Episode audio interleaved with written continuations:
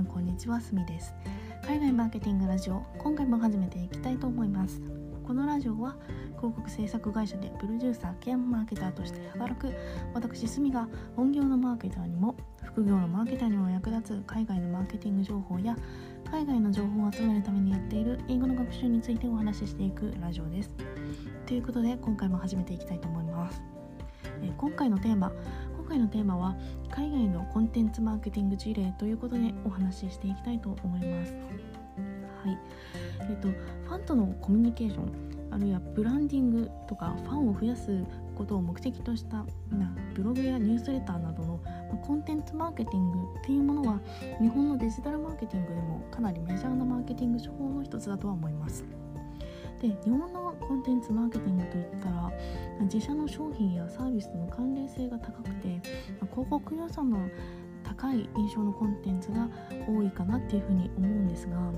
一方で海外はどうかというと、最近の海外のコンテンツマーケティングは自社の商品やサービスとの関連はうん必ずしも高くはなくて、広告的要素は日本のコンテンツマーケティングに比べると少ない印象のコンテンツが多いかなっていうふうに思います。ということで、今回は海外のコンテンツマーケティングの事例についてお話ししたいと思います。はい、結論から言ってしまうと、海外のそのコンテンツマーケティングはどうなっているかというと、そう、まあ、まとめてしまうと、自分の会社のこうカルチャーをこう積極的に発信する形のコンテンツが増えてきているかなっていう風な感じになっています。はい、え海外のマーケティング事例に関して発信するポッドキャストにシリアルトークっていうものがあるんですけれども、こちらのラジオによると、海外のコンテンツマーケティングっていうのは自社の商品やサービスを押し出すというよりも、自分の会社の文化カルチャーが分かるようなコンテンツを積極的に発信することでファンの獲得をしている事例が多いとのことです。例えば、おすすめする記事だとか、おすすめするその文化とかカルチャー、あとアーティストの話だとか、自社のその商品と合う食べ物とか食器とかを紹介しているっていうような形になっています。まあ、愚直にこう商品のサービスやとかを宣伝するっていうわけではないんですけれども、このようなこうカルチャー中心の発信から、自社がどんな雰囲気の会社でどんなテイストのものとよく合うものでということを発信していくことになるようなカルチャーを的確に伝えられるようなコンテンツになっています。で、コンテンツマーケティングを難しくさせているなっていうふうに思うのは、コンテンツマーケティングってどちらかというとファンを獲得するっていう意味では、なんかブランディング寄りの施策だとは思うんですけれども、そこにやっぱり会社として売り上げをこう上げようとかペイしようっていう意味で商品も売らなきゃっていうような考え方、こう相反するふたつの目的を達成しようとする考え方がこうふたつあることによって、コンテンツマーケティングは難しくなってくるなっていうふうに思います。コンテンツでこうファンを増やすっていうブランディング寄りの目的なら、本来だったら面白いコンテンツを発信していかなきゃならないんですけれども、そこに商品も売らなきゃっていう、なんていうんだろう、会社としての本来のミッション、うーんちょっと悪く言うと、ちょっと売らなきゃっていう下心的な目的が入ってしまうことで、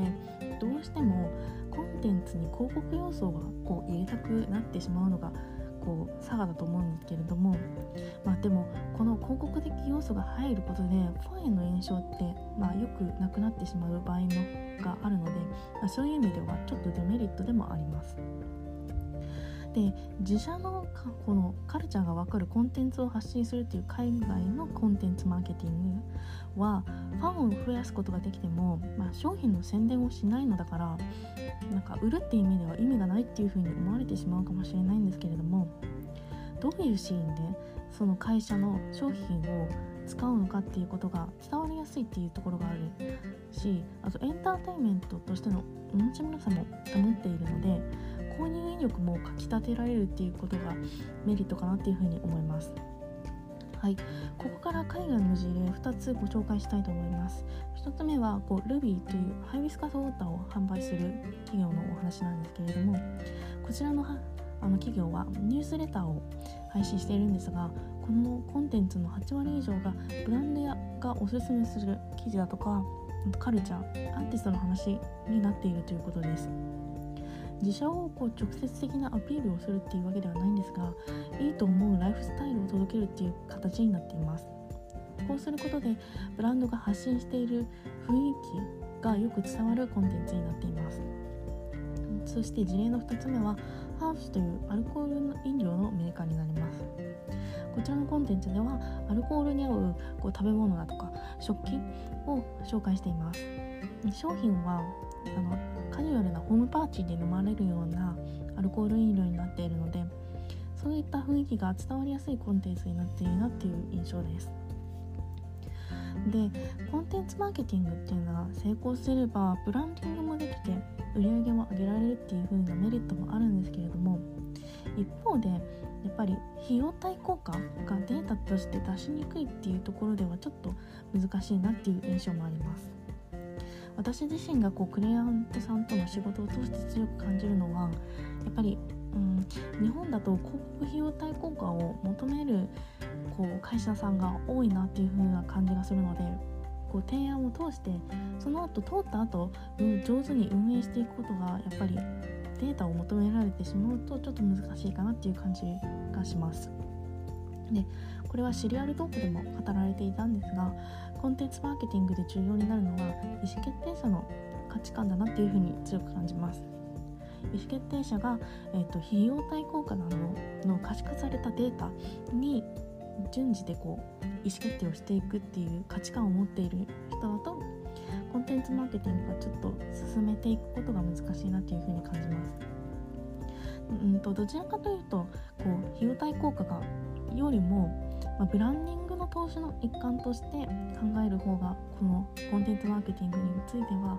上手に進められるかなっていうふうに思うので、まあ、ブランディングの投資の一環としてこうぜひ提案なり、あと実施していくなりしていただけたらなっていうふうに思います。